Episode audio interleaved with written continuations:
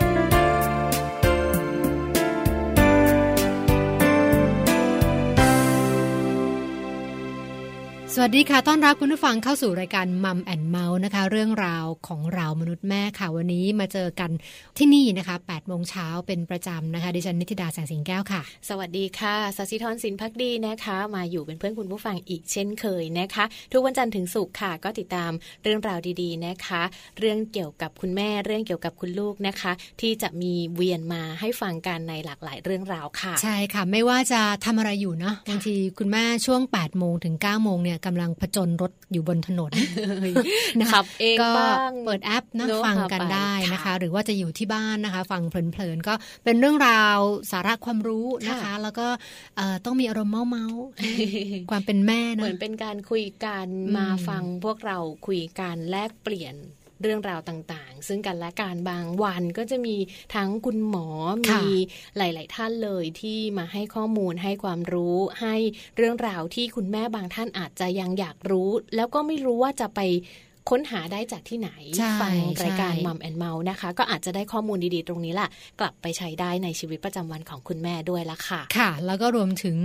บางครั้งข้อมูลหรือว่าความรู้บางอย่างเนี่ยถ้าเราไปหาเองนะน้องแจงคุณผู้ฟัง ไปหามั่วๆในอินเทอร์เน็ตไม่ถูกต้องไม่ถูกต้องบ้างหรือว่า เราไม่รู้ว่าไอ้ที่เขาเล่าว่าเขาบอกได้ขนาดไหนเนาะไอ้เขานี่ใครก็ไม่รู้นะคะฉะนั้นเนี่ยในในในรายการของเราก็จะมีช่วงที่เป็นสัมภาษณ์คุณหมอนะคะ ซึ่งคุณหมอก็จะ confirm นะคะ แล้วก็ให้ข้อมูลความรู้ที่ถูกต้องซึ่ง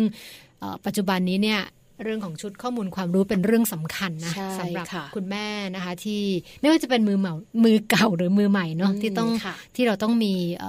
มี ข้อมูลนะคะหรือว่าความรู้บางอย่างในการจัดจัดจัดการชีวิตนะคะใช่ค่ะ ก็วันนี้ก็เหมือนกันค่ะ พี่แปมค่ะคุณผู้ฟังค่ะ ที่รายการของเรานะคะ ก็จะมีโอกาสค่ะในการได้ร่วมพูดคุยนะคะ แล้วก็ท่านแพทย์หญิงชันวลีศรีสุโขค่ะ ท่านเป็นสูตินรีแพทย์เชี่ยวชาญที่โรงพยาบาลพิจิตรนะคะ วันนี้เนี่ยท่านจะมาร่วมพูดคุยให้ข้อมูลความรู้นะคะ ในส่วนของเนื้อหาสำคัญสำคัญนะคะ โดยในวันนี้เนี่ยเราจะมีประเด็นนะคะ เรื่องของชีวิตสุดมันในคันแม่ในช่วงของมัมสตอรี่ด้วยค่ะพลาดไม่ได้นะคะคุณหมอชันวลีทั้งเป็นคอลัมนิสต์นะคะ ในหลาย ๆ ที่เลยนะคะ เป็นวิทยากรเนาะแล้วก็รวมถึงให้ข้อมูลความรู้เกี่ยวกับเรื่องของสุตินารีนะคะ เกี่ยวกับเรื่องของผู้หญิงทั้งหลายเรื่องการตั้งครรภ์นะคะ แล้วก็สุขภาพจิตอะไรต่าง ๆ คือถ้าโดยส่วนตัวคืออ่านงานคุณหมอเยอะมากนะแล้ววันนี้คิดว่าคุณหมอคงจะจะมาให้ความรู้แล้วก็แน่นอนว่าประเด็นที่เราเซตกันไว้ในวันนี้น้องแจงมันวันนี้ก็น่าฟังมันก็น่าฟังใช่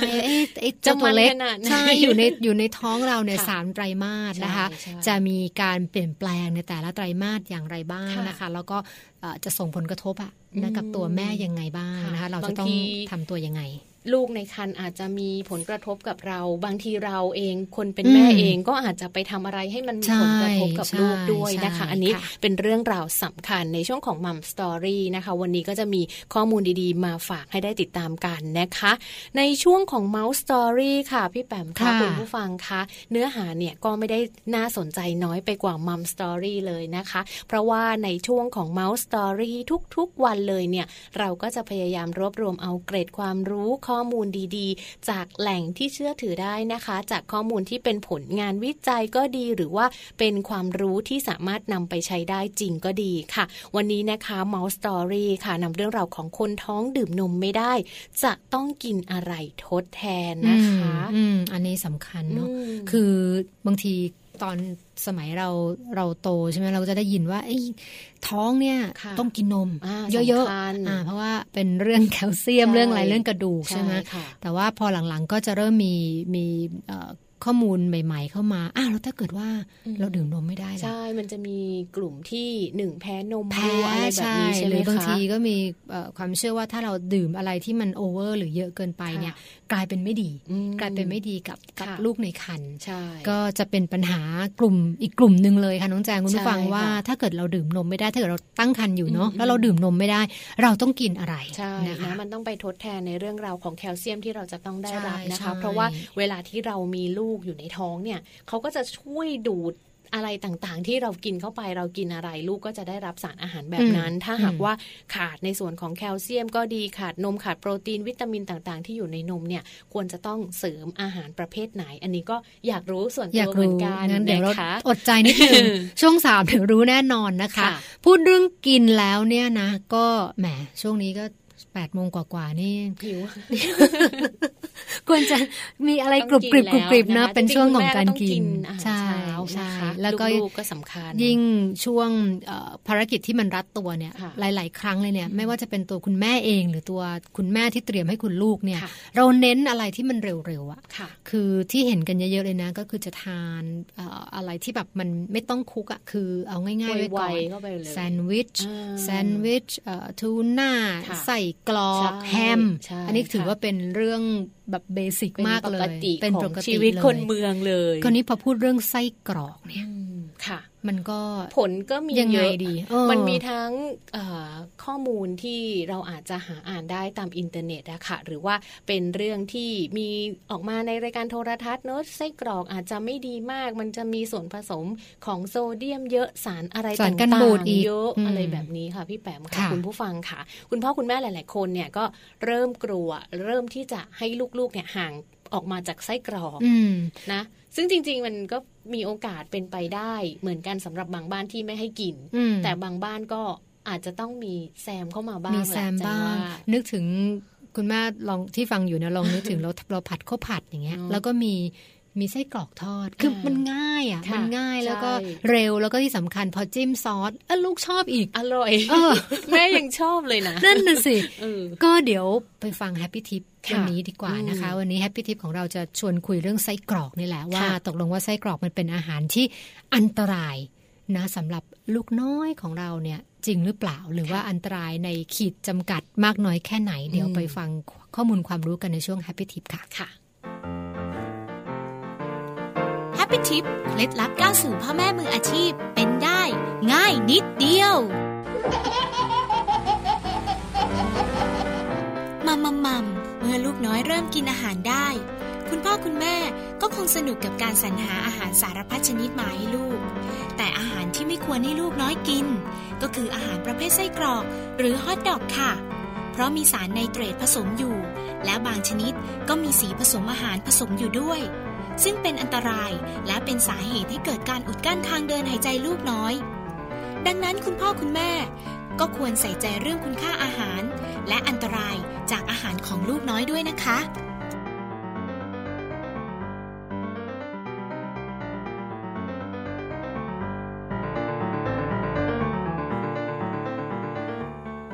ได้ฟังกันไปแล้วนะคะสำหรับเรื่องราวของไส้กรอกไส้กรอกนะคุณผู้ฟังคะกับแฮปปี้ทิปนะคะ เราก็จะมีทิปดีๆ แบบนี้นะคะ สั้นๆ มาฝากให้คุณแม่ได้ติดตามกันในทุกๆวันเลยค่ะ ใช่ค่ะ กลับมาสู่ช่วงนี้เนี่ยหลาย ๆ คนเนาะปัจจุบันนี้เนี่ยเราแน่นอนอะคือตามเทรนด์ของของโลกหรือของประเทศไทยเองเนี่ยมีลูกกันน้อย มีลูกกันน้อย แล้วนอกจากน้อยแล้วเนี่ย คุณแม่เนี่ยอายุ เริ่มถ่างขึ้นแปลว่า เริ่มอายุเยอะขึ้น ใช่ แล้วก็ปัญหาเนี่ยเป็นปัญหายอดฮิตนะคะเป็นคำถามที่ที่เกิดขึ้นในสังคมของเราว่า เอ๊ะแล้วคือได้ยินเคยได้ยินในเรื่องจารย์ที่บอกว่าเป็นเป็นช่วงของวัยเจริญพันธุ์นะซึ่งจะเป็นช่วงที่เรียกว่าพร้อมอะสำหรับการที่จะตั้งครรภ์เนาะแล้วก็มีบุตรเนี่ยแต่ว่าทุกวันนี้เนี่ยไอ้คำว่าวัยเจริญพันธุ์เนี่ยบางทีมันก็ มันก็เออมันน้อยลงแล้วก็กลายเป็นว่าอายุเท่าไหร่ล่ะ ที่มันควรจะเป็นวัยเจริญพันธุ์จริง ๆ คือเป็นวัยที่เหมาะสมกับการที่จะตั้งครรภ์แล้วก็มีลูก ใช่ค่ะ วันนี้นะคะ รายการของเราค่ะ ก็เลยจะมาชวนให้คุณผู้ฟังนะคะ มาร่วม ฟังในส่วนของข้อมูลดีๆ ตรงนี้นะคะว่าช่วงอายุไหนกันนะที่เหมาะกับการเป็นแม่มากที่สุดเลยนะคะ เราก็จะมีข้อมูลที่เรียกว่านำมาฝากนำมาบอกเล่าให้กับคุณผู้ฟังนะคะ คนที่อยากจะเป็นคุณแม่ในอนาคต ไม่ว่าจะอันใกล้อันไกลก็แล้วแต่ละ หรือว่าอาจจะเป็นคุณแม่ที่อาจจะอยากมีอีกสักคนหนึ่งนะคะ เพิ่มจำนวนสมาชิกในครอบครัวนะคะสำหรับช่วงอายุไหนเนี่ยจะเหมาะกับการเป็นแม่คนมากที่สุดนะนะคะ ก็อย่างที่ ทางแจงกับพี่แปมได้คุยกันไปเนอะว่าปัจจุบันเทคโนโลยีต่าง ๆ อะไรอย่างเงี้ยมันก็มีผลเข้ามาการทำงาน ผู้หญิงเดี๋ยวนี้ก็ทำงานเองเยอะขึ้น เป็น working woman เยอะขึ้นนะคะ ไม่ได้ออยู่บ้านเป็นแม่บ้านอย่างเดียว เพื่อจะเลี้ยงลูกและการทำงานอันนี้ก็อาจจะมีผลทำให้ไม่สามารถที่จะ วางแผนในการมีลูกได้หรือว่าสร้างครอบครัวได้ หลายๆคนบอกเลยน้องแจงบอกว่าโอ้ยจะเอาเวลาที่ไหนไปไปท้องเนี่ย คือขนาดนั้นเลยเพราะว่าแล้วยังไม่ว่าเลี้ยงอีกเลี้ยงอีกคือคือนึกภาพไม่ออกหลายคนบอกว่านึกภาพตัวเองไม่ออกจริงๆว่าถ้าต้องลางานนานขนาดนั้นเนี่ยเออหรือว่าต้องแบก เป็นแบกแบกท้องเก้าเดือนเนี่ยจะเอาเวลาที่ไหน เพราะว่าบางครั้งลักษณะงานของแต่ละคนไม่เหมือนกันไงเดินทางตลอดนะหรือว่าต้องขึ้นเหนือลงใต้อะไรคือมันมันอาจจะกลายเป็นข้อจำกัดหรือเปล่า ใช่ค่ะ ในวันนี้เราก็เลยมีผลการศึกษานะคะค่ะ เป็นผลการศึกษาที่ confirm เนาะจาก Royal College of Obstetrics นะคะ and genealogy ถึงว่าของอังกฤษนะคะ ซึ่งเป็นข้อมูลนะคะ ที่พูดถึงช่วงอายุที่เหมาะสมกับการมีบุตรมากที่สุด ซึ่งเขากำหนดช่วงเนี่ยจริงๆ ก็เป็น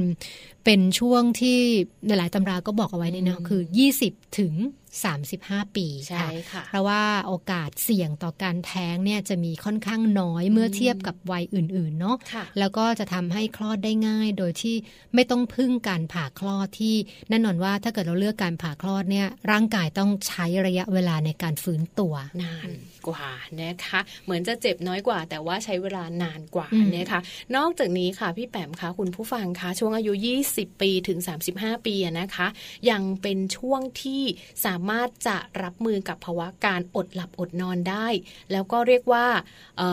อดนอนได้ดีกว่าช่วงวัยอื่นๆ เพราะว่าช่วงวัยอื่นๆเนี่ยอาจจะด้วยสภาพของร่างกายที่ไม่พร้อมหรือว่า เริ่มมีอายุมากขึ้น ก็จะนอนได้น้อยลงนะคะ หรือว่าอ่อนเพลียได้มากขึ้น ช่วงวัยนี้นะคะ จึงเป็นช่วงวัยที่เหมาะสำหรับการมีลูกนะคะ หรือว่าการตั้งครรภ์มากที่สุดเลยค่ะ ใช่ค่ะ ก็ถือว่าเป็นช่วงช่วงวัยเจริญพันธุ์จริงๆนะเพราะว่าถ้าถ้าต่ำกว่านี้เนี่ยเราก็คิดถึงเคสของอย่างคุณแม่วัยใสอย่างเงี้ยเออเลขเลขหนึ่งใช่ไหมสิบกว่ากว่าเนี่ยต้องเป็นวัยเรียนอยู่เนาะใช่ แล้วก็คือร่างกายของเราเนี่ยในในความเป็นผู้หญิงเนี่ยมันยังไม่เจริญเต็มที่อะคือแทนที่แทนที่สารอาหารหรือว่าการดูแลต่างๆ มันจะไปทุ่มที่แม่เนี่ย มันต้องแบ่งไปแชร์ที่ลูกแล้วจะกลายเป็นแบบไม่ไม่เต็มที่ระหว่างทั้งแม่และลูกด้วยนะคะ เพราะฉะนั้นในช่วงวัยนี้ละค่ะ ก็ถือว่าเป็นช่วงวัยที่เหมาะสมนะคะ คุณแม่บางท่านบอกอุ้ยตายแล้ว ฉันเกินเกินเกินแค่ไหน เกินแค่ไหนเดี๋ยวมาดูอีกทีนึงนะเพราะว่าพอพูดถึงหลายๆคนเนาะบอกว่า 30 กว่าเนี่ยเฮ้ยชักเยอะละชักเยอะชักใจไม่ดีนะคะก็ ก็แต่เดี๋ยวนี้วิทยาการทางการแพทย์ก็มีก้าวหน้าส่วนนะคะช่วยเราที่สำคัญเนี่ยเวลาที่เรารู้ว่าเราอยากจะมีอยากจะมีลูกอยากจะตั้งท้องเนี่ยควรจะต้องมีการปรึกษาคุณหมอสูคุณหมอก็จะมีข้อแนะนำมีวิตามินมียาบำรุงต่างๆ เยอะแยะมากมายเลยนะคะ แล้วก็ในส่วนของผลงานวิจัยนะคะ จากมหาวิทยาลัย Aarhus University นะคะนะคะ ในเดนมาร์กค่ะ ก็พบว่าช่วงอายุที่เหมาะกับการอบรมเลี้ยงดูลูกเนี่ยจะอยู่ที่ช่วงอายุประมาณ 33 ปีขึ้นไป เพราะว่าผู้เป็นแม่จะมีวุฒิภาวะในเรื่องราวของการอบรม แล้วก็การรับมือพฤติกรรมของลูกได้ดีมากที่สุดเลยนะคะ 33 ปีค่ะก็เหมือนกับว่าคล้ายๆกับว่า เขาพูดว่าไงคือมาชัวร์เต็มที่คือคือพร้อมละวุฒิภาวะในแง่ของคุณแม่ เพราะฉะนั้นพอพอเจอลูกปั๊บเนี่ย ลูกอารมณ์ที่อาจจะเด็กแปรปรวนแปรปรวนดื้อบ้างอะไรบ้างจะรู้วิธีอะคือจะเข้าใจแล้วก็รู้วิธีในการจัดการโชคดีจังแจงตรง จะเป๊ะเลยใช่ไหมนะแจงเนี่ยประมาณ 32 33 แล้วก็ในในผลสำรวจเนี่ยก็พูดถึงช่วงอายุเด็กนะคะว่าช่วงที่เลี้ยงยากมาก ๆ เลยเนี่ย อยู่ที่7ถึง11 เริ่มโตแล้วใช่คุณแม่ท่านไหนที่มีลูกอยู่ในช่วงนี้แล้วกลุ่มขมับนะคะ ดมยาดมกันเนี่ยต่อไปค่ะกลุ่มขมับต่อไป เพราะนี่คือเป็นเรียกว่าเป็นอายุของของทั่วโลกที่เขาวิจัยกันมาแล้วนะคะ เป็นไวโซนใช่แล้วค่ะก็ให้เข้าใจธรรมชาติของของเด็กดีกว่า แต่ว่าก็อย่างที่บอกว่าพออายุมากขึ้นมานิดนึงเนี่ยผลวิจัยก็บอกว่า คุณแม่จะมีความอดทนนะแล้วก็พร้อมที่จะสอนหรือให้อภัย ในขณะที่ถ้าเกิดเป็นคุณแม่ที่อายุน้อยมาก มันจะเหมือนเราก็เหวี่ยงอะลูกก็เหวี่ยงเราก็เหวี่ยงใช่ก็วุฒิภาวะในด้านของการเก็บอารมณ์เองบางทีอาจจะยังไม่ ดีเท่ากับคุณแม่วัยสัก 33 ปีนะคะ อันนี้ตามผลงานวิจัยเลยนะคะ นี่แหละค่ะก็คือเรื่องราวนะคะที่ช่วงแรกของรายการนะคะมัมแอนเมาส์เรานำมาฝากให้ได้ติดตามกันนะคะสำหรับคุณแม่ที่อาจจะพร้อมแล้ว อยากที่จะพร้อมหรือว่าเตรียมความพร้อมในอนาคตอีก ปีหรือ 2 ปีข้างหน้า ก็สามารถที่จะตั้งท้องได้นะคะ ก็ช่วงอายุนึถือเป็นเรื่องสำคัญเหมือนกันนะคะ ช่วงนี้ค่ะเดี๋ยวเราพักฟังสิ่งที่น่าสนใจนะคะ ไปฟังเพลงเพราะๆกันนะคะ เพลงนี้ก็เรียกว่าอยากจะทำให้บรรยากาศการฟังรายการของเราในช่วงต่อไปเนี่ย มีความเรียกว่าอะไรนะ สดชื่นนะคะคือเพลงเพลงบอกวัยอะ บอกไวบอกไวมากเลยนะคะ แล้วก็ไม่เสียเวลาละค่ะ ไปฟังเพลงพี่เบิร์ดกันนะ เล่าสู่กันฟังนะคะ แล้วเดี๋ยวกลับมาคุยกันต่อในช่วงมัมสตอรี่ค่ะ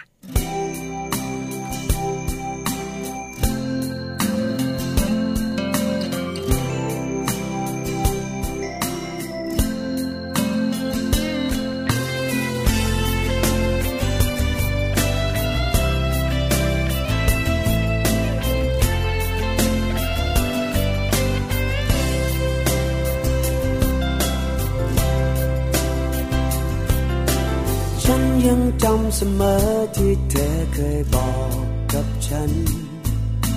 คิดแล้วยังตื่นตันเกินอธิบาย นึกถึงคำคำนั้นทุกวันที่ห่างกันไป เหมือนมันเป็นโยงใหญ่ที่ส่งถึงกัน ไม่ว่าเราจะโชคดี หรือบางทีที่ร้องไห้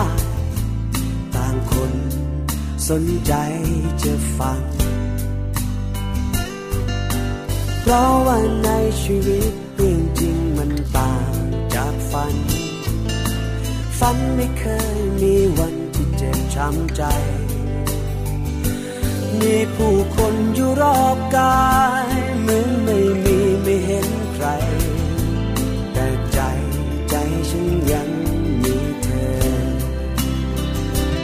คืนที่ไร้แสงไฟ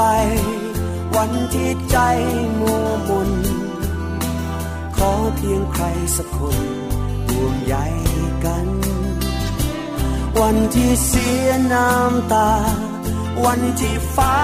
เปลี่ยนพัน เธอก็ยังมีฉันอยู่ทั้งคน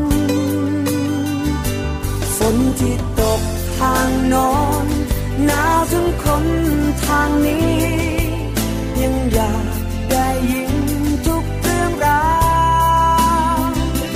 ยังนอนดึกอยู่ใช่ไหม เธอพร้อมไปหรือเปล่า อย่าลืมเล่าสู่กันฟัง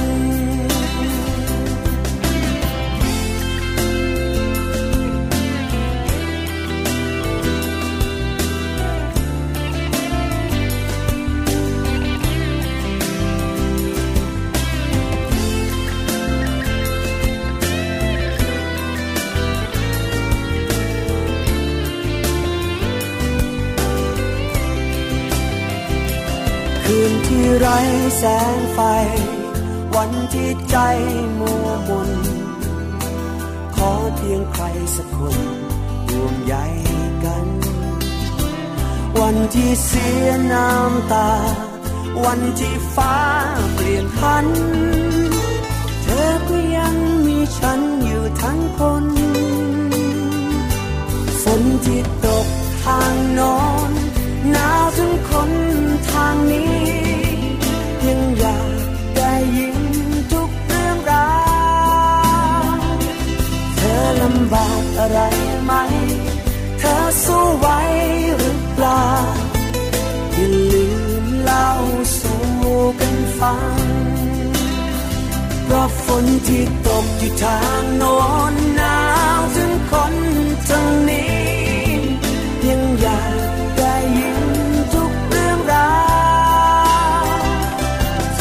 ำบากอะไรไหม เธอสู้ไหวหรือเปล่าอย่าลืมเล่าสู่กันฟัง เธอยังขาดอะไรไหม เธอสู้ไหวหรือเปล่าอย่าลืมเล่าสู่กันฟัง เธอยังมีฉัน อยู่ทั้งคนช่วงมัมสตอรี่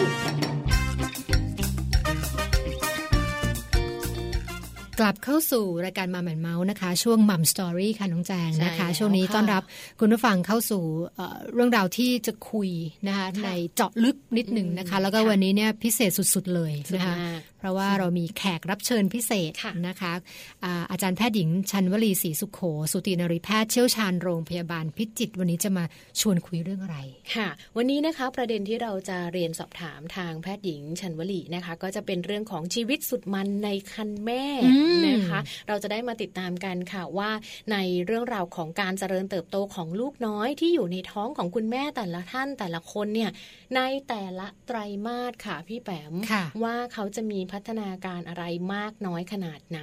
คุณแม่มือใหม่หลาย ๆ ท่านเชื่อว่าจะต้องมีการอ่านหนังสือการหาข้อมูลกันมาบ้าง พอสมควรแล้วค่ะค่ะ แต่เชื่อว่าวันนี้นะคะ ถ้าหากว่าเราได้มีการติดตามการพูดคุยกับคุณหมอแล้วเนี่ยจะช่วยทำให้เราเข้าใจอย่างชัดเจนกระจ่างขึ้นแล้วที่สำคัญนะคะ ข้อมูลของคุณหมอเนี่ยจะเริ่มทีละไตรมาสเลยใช่ค่ะค่ะอะคิดว่าตอนนี้คุณหมอพร้อมแล้วนะคะค่ะงั้นเดี๋ยวเราไปทักทายและพูดคุยกับคุณหมอกันค่ะค่ะ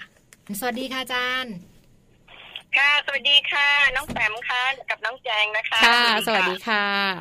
วันนี้นะคะ เราต้องขอกราบขอบพระคุณมาก ๆ เลยค่ะ ท่านอาจารย์นะคะ เรียกเรียกอาจารย์ได้ใช่ไหมคะ นะคะ เออก็เรียกอาจารย์นั่นแหละค่ะได้ค่ะมาสอนขอบพระคุณค่ะ ในเรื่องราวที่เราจะพูดคุยกันวันนี้นะคะ ก็จะเป็นในส่วนของประเด็นชีวิตสุดมันในคันแม่ค่ะ เชื่อว่าคุณแม่หลาย ๆ คนเนี่ยให้ความสนใจกับประเด็นนี้นะคะแล้วก็อยากจะเรียนสอบถามทางอาจารย์หรือว่าทางแพทย์หญิงนะคะว่า การเจริญเติบโตของลูกน้อยที่อยู่ในท้องของคุณแม่เนี่ย จริง ๆเขามีพัฒนาการในแต่ละไตรมาสที่แตกต่างกันด้วยมันมีอะไรยังไงบ้างคะ ค่ะ เมื่อคุณแม่ตั้งครรภ์นะคะ จริง ๆ แล้วเป็นเรื่องที่น่ายินดีมากเลยนะคะ ปัจจุบันผู้หญิงเราเนี่ยก็ตั้งครรภ์น้อยลงมาก ๆเลยนะคะ จากสมัยก่อน 20-30 ปีก่อนก็ร้อยละสามปัจจุบันเหลือเพียงร้อยละหนึ่งนะคะอืมบางจังหวัดก็เหลือแค่ร้อยละ 0.6 แต่การตั้งครรภ์นั้นนะคะ ปัจจุบันก็จะ แบ่งเป็นสองแบบก็คือตั้งครรภ์เสี่ยงต่ำกับเสี่ยงสูงนะคะ เราตั้งครรภ์น้อยแต่จะไปอยู่ในเสี่ยงสูง เยอะนั่นคือ คุณแม่อายุน้อยกับคุณแม่อายุเยอะนะคะ คุณแม่อายุเยอะนี่ก็คือเอา 35 ปีขึ้นไปค่ะจริงๆแล้วงานวิจัยสนับสนุนการที่มีลูกอายุเยอะนะคะ เพราะคุณแม่จะใจเย็นเลี้ยงลูกได้ดี ลูกจะมีคุณภาพชีวิตเยอะ แต่ยังไงก็ตามทางการแพทย์ ถ้าเกิน 35 ปีขึ้นไป เรียกว่าคันเสี่ยงสูง นั่นคือมีโอกาสเกิดปัญหากับคุณแม่คุณลูกได้ ทีนี้การพัฒนาการของลูกน้อยในคันนะคะ ทางการแพทย์กับกับในความคิดของคนทั่วไปจะต่างกันเล็กน้อยนะคะก็คืออันที่หนึ่งก็คือการนับอายุคันทางการแพทย์นับจากประจำเดือนอืมนั่นคือพอประจำเดือนขาดหนึ่งเดือนก็เรียกว่า หนึ่งเดือนนะคะ ก็คือสี่สัปดาห์ นั่นก็คือว่าประจำเดือนคนเราเนี่ยยี่สิบแปดวันมาทีพอขาดปุ๊บเราก็นับว่าท้องสี่สัปดาห์ นั่นคือเพิ่งท้องสองสัปดาห์เองอืมเนื่องจากวันที่ปฏิสนธิคือวันไข่ตกก็ประมาณสองสัปดาห์นะคะค่ะฉะนั้นเวลาเราไปตรวจ เวลาประจำเดือนขาดปุ๊บนะคะ แล้วตรวจปัสสาวะว่าท้องเมื่อไหร่เราประจำเดือนขาดตรวจปัสสาวะว่าท้องนี่ไม่ได้แปลว่าท้องนะคะ การแพทย์การท้องนี่มีสามระดับ อันนี้ก็คืออาจจะท้อง การจะยืนยันว่าท้องนั้นจะต้องพบว่ามีเด็กอยู่ในมดลูกค่ะนะคะ หรือว่าแพทย์พบว่ามีหัวใจของเด็กเต้นในมดลูกนะคะ อันนี้ถึงถึงเรียกว่าท้อง แต่อย่างไรก็ตามคำแนะนำคนทั่วไปคือเมื่อประจำเดือนขาดนะคะ ให้ตรวจปัสสาวะว่าท้องไหมค่ะท้องหรือไม่ท้องควรจะพบแพทย์ ถ้าเราท้องทำไมต้องไม่พบแพทย์เลยในเมื่อท้องแล้วนะคะ ก็คือจะต้องยืนยันว่ามีการตั้งครรภ์จริง เมื่อกี้ที่เรียนให้ทราบว่า การตรวจน้ำปัสสาวะเป็นการอ่าวินิจฉัยว่าน่าจะท้องไม่ได้แปลว่าท้องร้อยเปอร์เซ็นค่ะนั่นคือเวลาเราตรวจปัสสาวะให้ผลบวก คุณอาจจะไม่มีเด็กในท้องก็ได้อืมนะคะ เป็นการผลบวกลวง หรือว่าเป็นการตั้งครรภ์ที่ไม่สมบูรณ์นะคะ เป็นคันไข่ลมไม่มีตัวเด็กบางคนก็งงว่าเอ๊ะทำไมท้องแล้วไม่มีตัวเด็ก ก็อธิบายว่าเหมือนไข่เป็ดไข่ไก่ที่ฟักแล้วไม่เป็นตัวนั่นแหละอืมหรืออีกค่ะอันที่อันตรายกว่านั้นคือท้องนอกมดลูกนะคะฉะนั้นเมื่อไหร่ที่เราตรวจปัสสาวะว่าท้อง อันดับแรกก็ไปพบแพทย์นะคะ เพื่อตรวจว่าการตั้งครรภ์นั้นเป็นการตั้งครรภ์ที่น่าจะปกติหรือเปล่าค่ะนะคะคำคำพูดที่ว่าน่าจะปกติเพราะการตั้งครรภ์เนี้ยไม่สามารถบอกได้ว่าปกติร้อยเปอร์เซ็นจนถึงคลอดทีเดียวนะคะอืมค่ะค่ะ พอรู้ว่าตั้งครรภ์ค่ะแล้วค่ะ คุณหมอคะค่ะ เราก็จะต้องมีการรับรู้ว่าเด็กๆเด็กที่อยู่ในท้องเราเนี่ยเขาจะต้องมีพัฒนาการอะไรยังไงบ้างในแต่ละใช่เดืค่ะอนความรู้ความรู้ในเอ่อเรื่องพัฒนาการเด็กนี่เป็นเรื่องสำคัญมากนะคะ เนื่องจากว่าเราจะได้ปฏิบัติตัวได้ถูก คุณแม่พอเริ่มตั้งครรภ์นั่นคือพอไปตรวจละประจำเดือนขาดหนึ่งสัปดาห์ค่ะก็คือตั้งครรภ์สี่สัปดาห์จริงๆแล้วเพิ่งตั้งครรภ์สองสัปดาห์บางคนก็จะงงว่าเอ้ยเพิ่งเพศสัมพันธ์ทำไมหมอนับเดือนหนึ่งแล้วล่ะอืมจริงๆแล้วมันเป็นการนับ ของแพทย์อย่างนั้นเนอะเพราะว่าสมัยก่อนเราไม่มีอันตราซาวด์เรานับจากประจำเดือนค่ะทีนี้พัฒนาการเขาเป็นยังไงนะคะหนึ่งเดือนเด็กจะเป็นถุงค่ะ ยังไม่เห็นตัวเด็กเลยนะคะ แต่ก็จะมีถุงน้ำคร่ำขึ้นมา หรือว่าเขาเรียกว่าถุงการตั้งครรภ์โตประมาณหนึ่งเซนและมีเด็กเป็นวงแหวนเล็กๆค่ะ เป็นเรียกว่าฟิตเตอร์ริงนะคะ ก็จะเป็นวงแหวนเล็กๆ อันนั้นคือเริ่มท้องหนึ่งเดือนหนึ่งเดือนยังไม่เห็นตัวเด็กค่ะ แต่ว่าเห็นการถุงของการตั้งครรภ์แล้ว พอหนึ่งเดือนคุณแม่จะเกิดอะไรขึ้น จริง ๆ ถ้าคุณแม่ยังไม่อันตราซาวน์เนี่ย คุณแม่ตรวจน้ำปัสสาวะว่าท้อง สิ่งที่บอกว่าการท้องนั้นปกติก็คือ คุณแม่จะมีอาการนมคัดตึงอืมนั่นคือนมคัดตึงเป็นอาการแรกของการท้องนะคะ ไม่ใช่อาการแพ้ท้องเหมือนที่เราดูหนังดูละครว่าค่ะคุณแม่ไปอ้วกแล้วก็ทุกคนค่ะรู้หมดว่าท้องเอออะไรยกเว้นพระเอกไม่รู้อยู่คนเดียวนะคะค่ะ ฉะนั้นอาการแรกของการตั้งครรภ์คือคัดเต้านมค่ะอันนี้เป็นอาการที่น่าสงสัยแล้วค่ะอืมจำเดือนขาดกับคัดเต้านม อันนี้ก็เป็นอาการท้อง เดือนแรกจะยังไม่มีอาการผิวติค่ะ แต่บางคนอาจจะมีอาการเร็วคือว่ากินอะไรไม่ค่อยได้ ไม่อยากกินอะไร พอคุณแม่รู้ว่าเต็งท้องก็ไม่จะกังวลทีเดียวค่ะว่า ถ้ากินอะไรไม่ได้ลูกจะโตไหมอืมนะคะ ใช่หลายคนกังวลมากเลย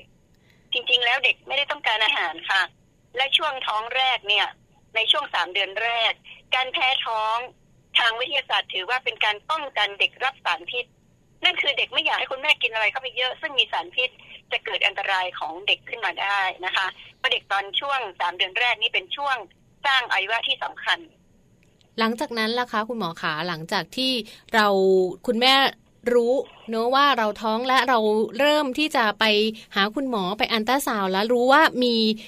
ตัวเล็กๆ และอยู่ในท้องเราค่ะ อาการของคุณแม่เนี่ยเขาจะมีอะไรยังไงบ้าง หรือว่าหลังจากสามเดือนไปแล้วเนี่ยค่ะ คุณหมอคะอาการมันจะเริ่มเป็นยังไง หรือว่าเด็กใช่ค่ะจะเริ่มมีการใช่ค่ะพัฒนาการมากขึ้นยังไงบ้างค่ะ ค่ะ พออาการหนึ่งเดือนเริ่มคับคัดนมก่อนบางคนก็เริ่มกินอะไรไม่ได้ค่ะท้องอืดนะคะ อ่อนเพลียง่วงนอนนะคะ นี่เป็นอาการธรรมดาที่เขาต้องการให้พักผ่อนนะคะค่ะทีนี้พอเข้าเดือนที่สองก็คือแปดสัปดาห์ ถ้าเด็กสาวตอนนี้เด็กจะโตประมาณเซนกว่าๆแล้วค่ะค่ะแปดสัปดาห์นี่มีหัวใจเต้นและเด็กหัวใจเต้นเต้นตั้งแต่หกสัปดาห์อืมนะคะ ฉะนั้นก็แปดสัปดาห์คุณแม่จะเริ่มแพ้ท้องค่ะอืมการแพ้ท้องนี่เป็นอาการดีที่บอกว่าเด็กแข็งแรงเนื่องจากว่าฮอร์โมนการตั้งครรภ์สูง นั่นคือคุณแม่ก็จะคลื่นไส้เวียนหัวอาเจียนกินไม่ได้อ่อนเพลียบางคนไม่เข้าใจว่าทำไมต้องอ่อนเพลียเพราะเด็กอยากให้เรานอนนะคะ แล้วก็จะต้องพักผ่อน ทีนี้คุณแม่บางคนเป็นน้อยบางคนเป็นเยอะค่ะ ในกรณีที่เป็นเยอะเนี่ย มีสองแบบค่ะ แบบที่หนึ่งคือเป็นการตั้งครรภ์ไม่ปกตินะคะ เช่น ถ้าตั้งครรภ์แฝดจะเป็นเยอะมหรือบางคนไม่ได้ตั้งครรภ์เด็ก เช่น ตั้งครรภ์ไข่ปลาอุอืมก็จะแพ้ท้องเยอะฉะนั้นอาการแพ้ท้องบางคนไปหาแพทย์ว่า แพ้ท้องแต่ยังไม่เคยอัลตราซาวด์ดูเด็กเลยแพทย์จะแนะนำว่าซาวด์ดูเด็กสักหน่อยเนาะปัจจุบันเรามีเครื่องมืออัลตราซาวด์ซึ่งมันไม่มีอันตรายนะคะค่ะเขาไม่เข้าใจทำไมต้องอัลตราซาวด์ดู เพราะว่า เนื่องจากการแพ้ท้องนี่เป็นไปได้ก็คือมีเด็กผิดปกติเช่น เมื่อกี้ที่เรียนให้ทราบแล้วตั้งครรภ์แฝดหรือบางคนมีทารกเสียชีวิตในครรภ์อืก็มีอาการแพ้ท้องได้นะคะ ไม่สบายท้องได้สรุปว่าเดือนที่สองก็จะมีอาการแพ้ท้อง อันนี้ก็ถ้าคุณแม่ยังไม่เคยได้ฝากท้อง ก็ควรจะไปพบแพทย์นะคะ ฝากท้องแล้วอัลตราซาวด์เช็คดูลูกดูอาการต่างๆนะคะค่ะนั่นคือเป็นเป็นในเป็นช่วงที่สองทีนี้ สำสิ่งสำคัญตั้งแต่ท้องตั้งแต่เริ่มหนึ่งเดือนถึงสองเดือน คือ การรับประทานโฟเลตอืมหรือ folic acid โฟเลตเนี่ยคือมาจากพืชผักซึ่งส่วนใหญ่ รับประทานไม่พอนะคะ ก็จะกินยาเม็ด folic acidซึ่งเม็ดละห้ามิลลิกรัมจริง ๆ แล้วคุณแม่ต้องการประมาณ 400 ไมโครกรัม ก็คือไม่ถึง 5 มิลลิกรัม แต่เนื่องจากเมืองไทยมีผลิตแบบเดียวคือ 5 มิลลิกรัมเม็ดสีเหลืองๆนะคะ ราคาไม่แพง โฟเลตนี่เป็นข้อแนะนำนะคะ ทั่วโลกเลยค่ะ ว่าควรจะได้รับประทานตั้งแต่ก่อนตั้งครรภ์อย่างน้อยหนึ่งเดือนนะคะ อย่างน้อยหนึ่งถึงสองเดือน แล้วก็ในช่วงหนึ่งสองเดือนสามเดือนของการตั้งครรภ์ควรจะรับประทานเพื่อป้องกันนะคะ ความผิดปกติของระบบประสาทสมอง และป้องกันการแท้งสามารถลดสิ่งเหล่านี้ลงได้นะคะ นั่นคือพอเดือนที่หนึ่งคุณแม่ไปตรวจและอาตั้งครรภ์แล้วเดือนที่สองควรจะฝากครรภ์แล้วค่ะ ปัจจุบันแนะนำการฝากครรภ์ก่อนสิบสัปดาห์นะคะ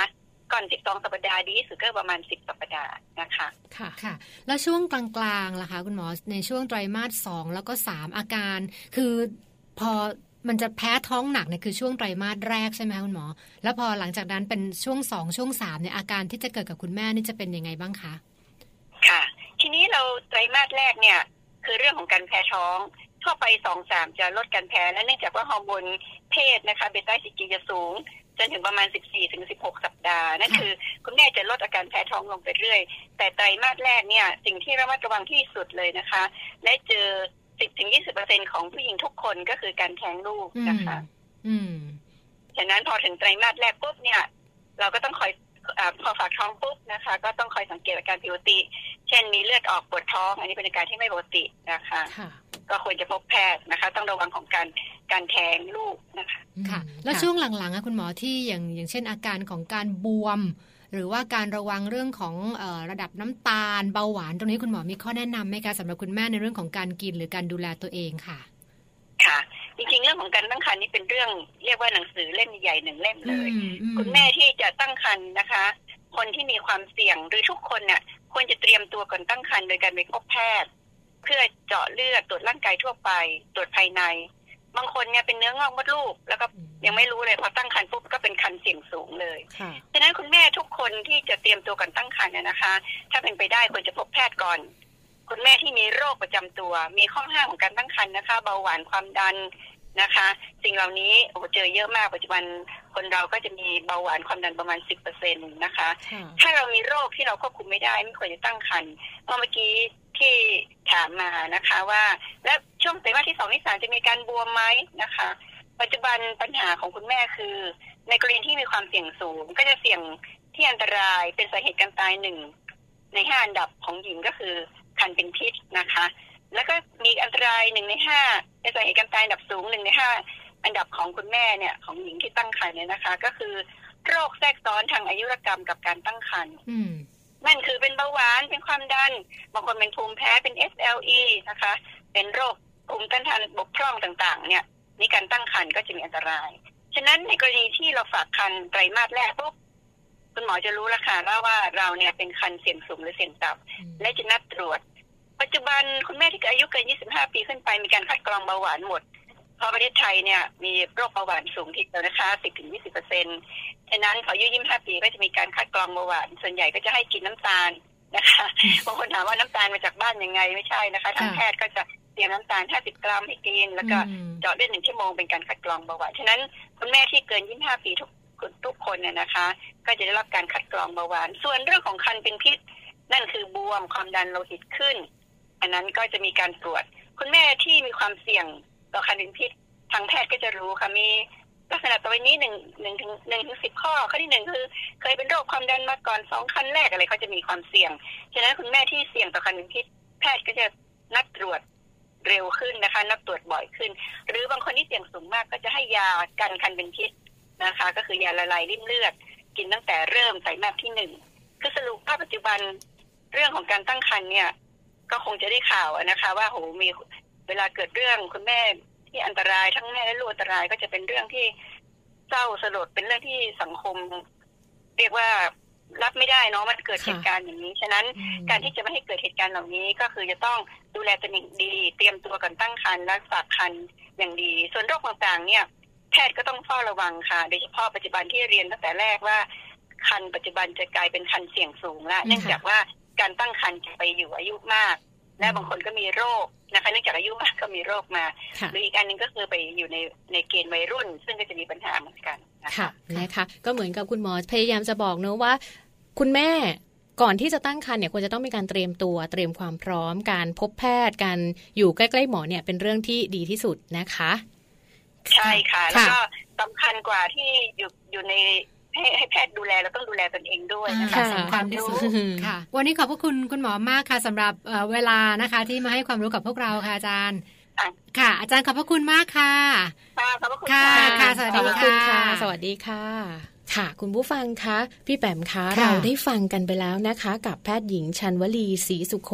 สูตินารีแพทย์เชี่ยวชาญโรงพยาบาลพิจิตรค่ะค่ะท่านให้ข้อมูลความรู้นะคะ ในประเด็นนี้ได้อย่างครบถ้วนชัน่าดจะเจช่วยนคลี่คลายนะคะค่ะคำถามคาใจว่า เอ๊ะการเจริญเติบโตในท้องของเราเนี่ยอืมไอ้ที่มีเจ้าตัวเลขบุ๋มบั๋มบุ๋มบั๋มอยู่เนี่ยในแต่ละไตรมาสค่ะเนี่ยมัน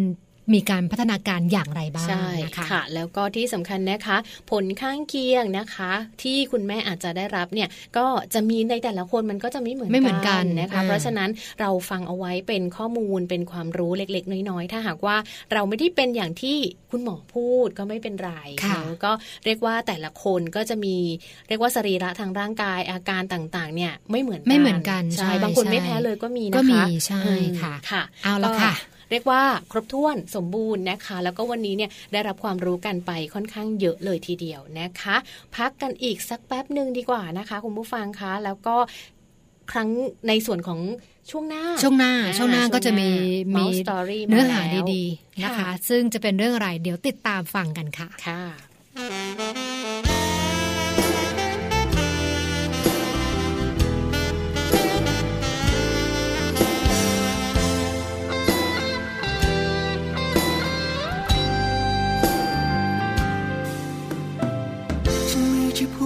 เศษ ที่จะเสกประสาทงามให้เธอทธิเดชไม่มีราชรถเลิศเลอแต่ฉันมีใจพิเศษ จะพาเธอผ่านคืนนี้ไปฉัน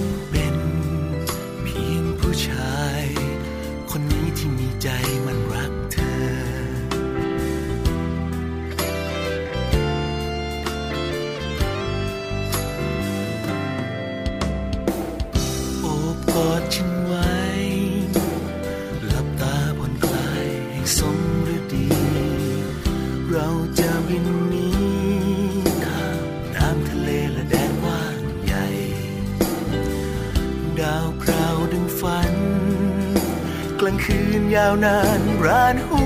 วใจปล่อยความเหงาไปทอดทิ้งใจ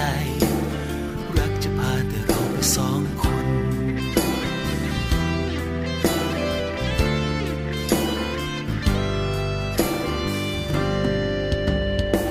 ฉันไม่ใช่คนยิ่งใหญ่ร่ำรวยใจเงิน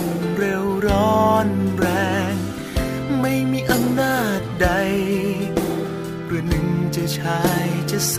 ำแดง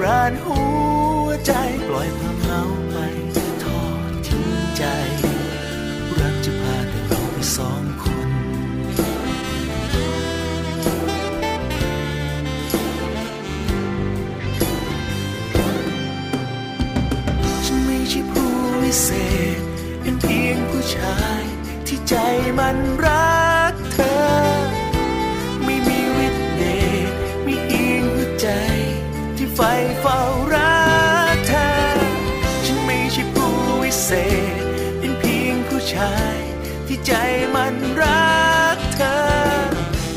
ไม่มีวิตเดชมีเพียงหัวใจที่ไฟฟ้ารักเธอ ฉันไม่ใช่ผู้วิเศษเป็นเพียงช่วง Mouse Story กลับเข้ามาสู่ช่วง Mouse Story นะคะ ช่วงสุดท้ายของรายการแล้วเวลาผ่านไปเร็วมากน้องแจงค่ะนะคะวันนี้สาระแน่สานๆระนะเยอะเลยเออไม่ค่อยได้หัวเราะเสียงดังเลยนั่นน่ะสินะคะ ก็เอาแหละสลับกันไปสลับกันมานะคะ แล้วก็น่าเชื่อว่าน่าจะเป็นข้อมูลที่เป็นประโยชน์สำหรับคุณผู้ฟังด้วย มาในช่วงนี้เนี่ยก็เป็นเรื่องกินอยู่ดีใช่ค่ะเมื่อกี้เราพูดถึงเรื่องเออการกินไส้กรอกนะคะ ในช่วงแรกคราวนี้เนี่ยเรื่องนมนะเป็นของแม่เป็นของแม่นะคะ เรื่องนมก็จะเป็นคำถามว่า แล้วถ้าเกิดว่า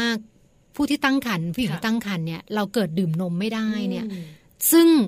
ร่างกายของเราเนี่ยต้องการมากเนี่ยค่ะแคลเซียมเนี่ยเราควรจะต้องทานอะไรทดแทนนะคะ เดี๋ยวช่วงนี้เราไปฟังข้อมูลตรงนี้กันนะคะ กับช่วงมัมสตอรี่ค่ะ ช่วง Mum Story คนท้องดื่มนมไม่ได้จะต้องกินอะไรทดแทนสารอาหารในนม คุณแม่ท้องควรดื่มนมที่หลากหลายเท่า ๆกันนะคะ เช่นนมแพะ นมถั่วเหลือง นมวัว อย่างน้อยให้ได้วันละ 1-3 แก้ว เพื่อบำรุงลูกน้อยให้แข็งแรงค่ะ อีกทั้งนมนั้นยังมีส่วนในการลดความเสี่ยงเรื่องของโรคกระดูกพรุนความดันโลหิตสูงสำหรับตัวคุณแม่เองอีกด้วยนะคะ แต่ว่าถ้าหากคุณแม่ไม่ชอบดื่มนม หรือว่าดื่มนมแล้วอาเจียน หรือว่าแพ้นมนะคะ ก็จะมีอาหารที่จะแนะนำแล้วก็ให้คุณแม่ค่ะสามารถทดแทนสารอาหารที่มีอยู่ในนมได้ดังต่อไปนี้นะคะหนึ่งเลยค่ะ คุณแม่สามารถกินหมู ไก่ ไข่ หรือว่าปลานะคะ ซึ่งคุณแม่ค่ะ ควรจะเลือกเมนูอาหารที่เน้นโปรตีน อย่างเจ้าเนื้อหมู หมูไม่ติดมันนะคะ หรือว่า ไก่ก็ได้ หรือว่าจะทานเนื้อปลากับไข่ก็ได้ แต่ว่าก็ให้ทานในปริมาณที่พอเหมาะนะคะ ส่วน ชีสโยเกิร์ตนมเปรี้ยวค่ะ ก็จะเน้นเป็นเมนูนะคะ ที่ให้แคลเซียมเยอะมากๆเลย เช่นการทานสมูทตี้ผลไม้นะคะ ก็สามารถที่จะใส่โยเกิร์ตลงไปได้ ใส่นมเปรี้ยวลงไปได้ด้วยนะคะ และที่สำคัญนมเปรี้ยวหรือว่าโยเกิร์ตนะคะ มันก็จะมีรสชาติเปรี้ยวๆสามารถแก้การแพ้ท้องได้ด้วยล่ะค่ะ หรือถ้าหากคุณแม่ที่ชอบทานชีสนะคะ ก็สามารถที่จะทานได้ เพราะว่าชีสนั้นก็จะช่วยเสริมแคลเซียมไม่ต่างจากนมเลยค่ะ สำหรับสิ่งที่3นะคะที่สามารถเลือกรับประทานได้ค่ะ ก็คือปลาตัวเล็กตัวน้อยนะคะ ปลาเนี่ยถือว่าเป็นอาหารที่หาทานง่ายนะคะ แล้วก็เป็นแหล่งแคลเซียมไม่ต่างจากนมเช่นเดียวกัน แม่ท้องนะคะ ต้องพยายามหาปลาตัวเล็กๆ มาทานค่ะ ไม่ว่าจะเป็นปลาซิวปลาข้าวสาร ปลาไส้ตัน ปลากระตักนะคะ ปลาหมอไทยทำเมนูข้าวต้มก็ได้นะคะ หรือว่าจะทานเป็นกับข้าวปกติก็สามารถทานได้เช่นเดียวกันค่ะ ส่วนอาหารประเภทที่ 4 นะคะ ผักและผลไม้หลากสี คุณแม่ที่ไม่ได้ดื่มนมนะคะ ก็สามารถที่จะทานผักและผลไม้ได้ เพราะว่าผักและผลไม้นะคะ เป็นแหล่งวิตามิน เป็นแหล่งโฟเลตค่ะ ไม่ว่าจะเป็นผักสีเขียวอย่างคะน้าตำลึงผักโขมอะโวคาโดที่เป็นผลไม้นะคะ หรือว่ากระเจี๊ยบก็สามารถทานได้ ฟักทองนะคะ เป็นผักสีเหลืองกระหล่ำปลีม่วง ขนุนลิ้นจี่กล้วยไข่มะละกอ ส้มเขียวหวานก็สามารถที่จะนำมาทานได้ เป็นผลไม้สดๆก็ได้ ผักสดๆก็ได้นะคะ หรือว่าจะนำไปต้มทำเป็นกับข้าว หรือทานเป็นสลัดก็ใช้ได้เลยละค่ะ ส่วนอาหารอย่างที่ 5 ก็คือธัญพืชนะคะธัญพืชเนี่ยถือว่าเป็นแหล่งแคลเซียม แล้วก็เป็นแหล่งโปรตีนชั้นดีนำมาทำเป็นเมนูได้หลากหลายเลยนะคะ เช่น ข้าวอบธัญพืชอกไก่อัลมอนด์แซนด์วิชถั่วขาว ผัดตับหมูใส่ธัญพืช หรือว่าข้าวผัดคีนัวไก่ หรือถ้าหากคุณแม่เป็นสายสมูทตี้นะคะ สามารถที่จะนำสมูทตี้เนี่ยมารวมรวมกันนะคะ แล้วก็ปั่นเป็นธัญพืชนะคะ เป็นสมูทตี้ธัญพืชได้เลยทีเดียวนะคะ ถ้าหากว่าดื่มนมไม่ได้ก็ยังสามารถหาอาหารอย่างอื่นมาแทนได้นะคะ เน้นการกินที่หลากหลายสลับกันไปทั้ง 5 ข้อนี้ รับรองว่าคุณแม่แล้วก็ลูกน้อยในครรภ์ก็จะแข็งแรงได้แล้วล่ะค่ะ ช่วงมัมสตอรี่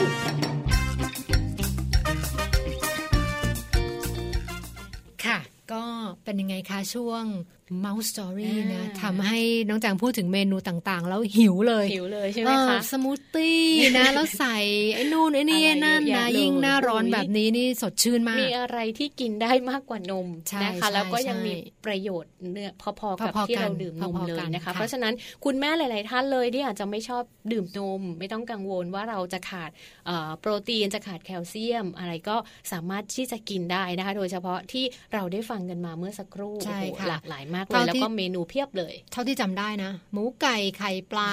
ปลาตัวเล็กตัวน้อยเลยออันนี้คือสามารถสามารถทดแทนได้นะคะนะคะเพราะฉะนั้นก็ยังได้อยู่นะคะ นี่แหละค่ะเรื่องราวที่วันนี้นะคะมัมแอนเมาส์นำมาฝากให้กับคุณผู้ฟังคุณแม่หรือว่าคุณพ่อนะคะ ในเรื่องราวที่เรียกว่าเป็นประโยชน์มีสาระแล้วก็บันเทิงเล็ก ๆ นิดนึงอะไรแบบนี้นะคะ ก็ติดตามพวกเราได้ทั้งสองคนนะคะ ใน ทุกๆ วันจันทร์จนถึงวันศุกร์ก็จะมีการสลับกันไปสลับกันมานะคะ ให้คุณผู้ฟัง ปลกกับการฟังเสียงแต่ละคนคือคุณผู้ฟังเบื่อนะคะ แล้วก็นี่แหละไม่ว่าจะทำอะไรอยู่ขับรถหรืออยู่ที่บ้านนะคะ ก็จะได้ฟังเพลินๆคิดซะว่าเป็นเพื่อนกันเนาะเป็นเป็นเส้นทางสายคุณแม่ที่เราจะร่วมทางกันไปอีกนานแสนนานเรื่องราวของเรามนุษย์แม่นะคะ มีเรื่องราวสาระความรู้ให้ได้ติดตามการเป็นประจำนะคะ ก็อย่าลืมค่ะกลับมาติดตามได้นะคะ ทุกวันจันทร์ถึงวันศุกร์เลย ในช่วงเวลา8โมงเช้าจนถึง9โมงเช้าค่ะ วันนี้เราลาแล้วนะคะ สวัสดีค่ะ สวัสดีค่ะมัมแอนเมาส์เรื่องราวของเรามนุษย์แม่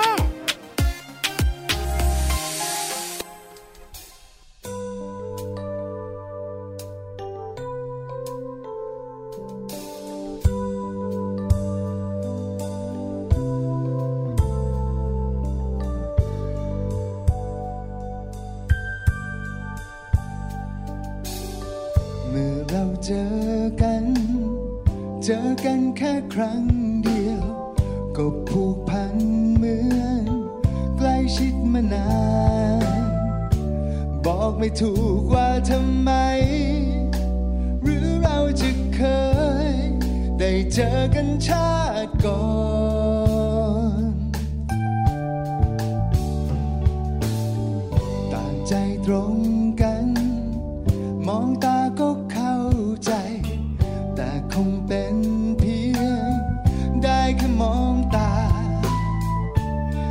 จะกอดเก็บเธอไว้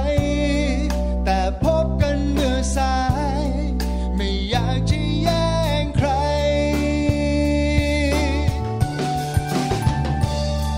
น่าจะเจอกันมาตั้งนาน ก่อนที่เธอจะเป็นของใคร อยากให้มันมีปาฏิหาริย์ให้ตัวฉันย้อนเวลากลับไป จะไม่ยอมให้เราคลาดกันฉันคงจะพบรัก ก่อนใคร มันน่าเสียดายน่าจะเจอกันมาตั้งนาน ก่อนที่เธอจะเป็นของใคร อยากให้มันมีปาฏิหาริย์ให้ตัวฉันย้อนเวลากลับไป จะไม่ยอมให้เราคลาดกันฉันคงจะพบรักเธอก่อนใคร พบกันสายไป มันน่าเสียดาย ปาฏิหาริ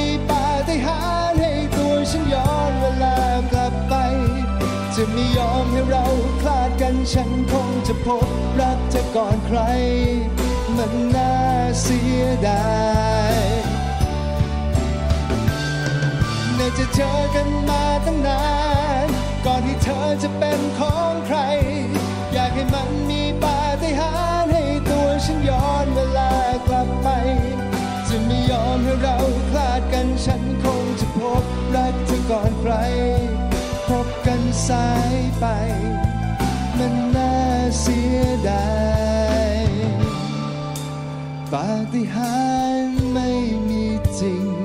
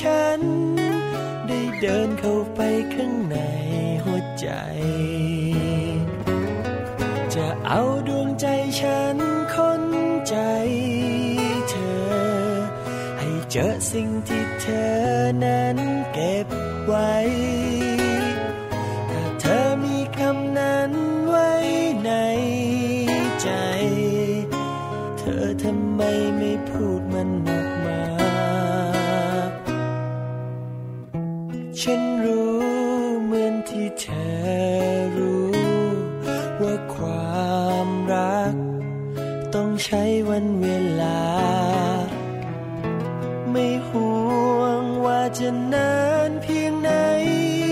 ขอเพียงได้ใจที่เธอให้มา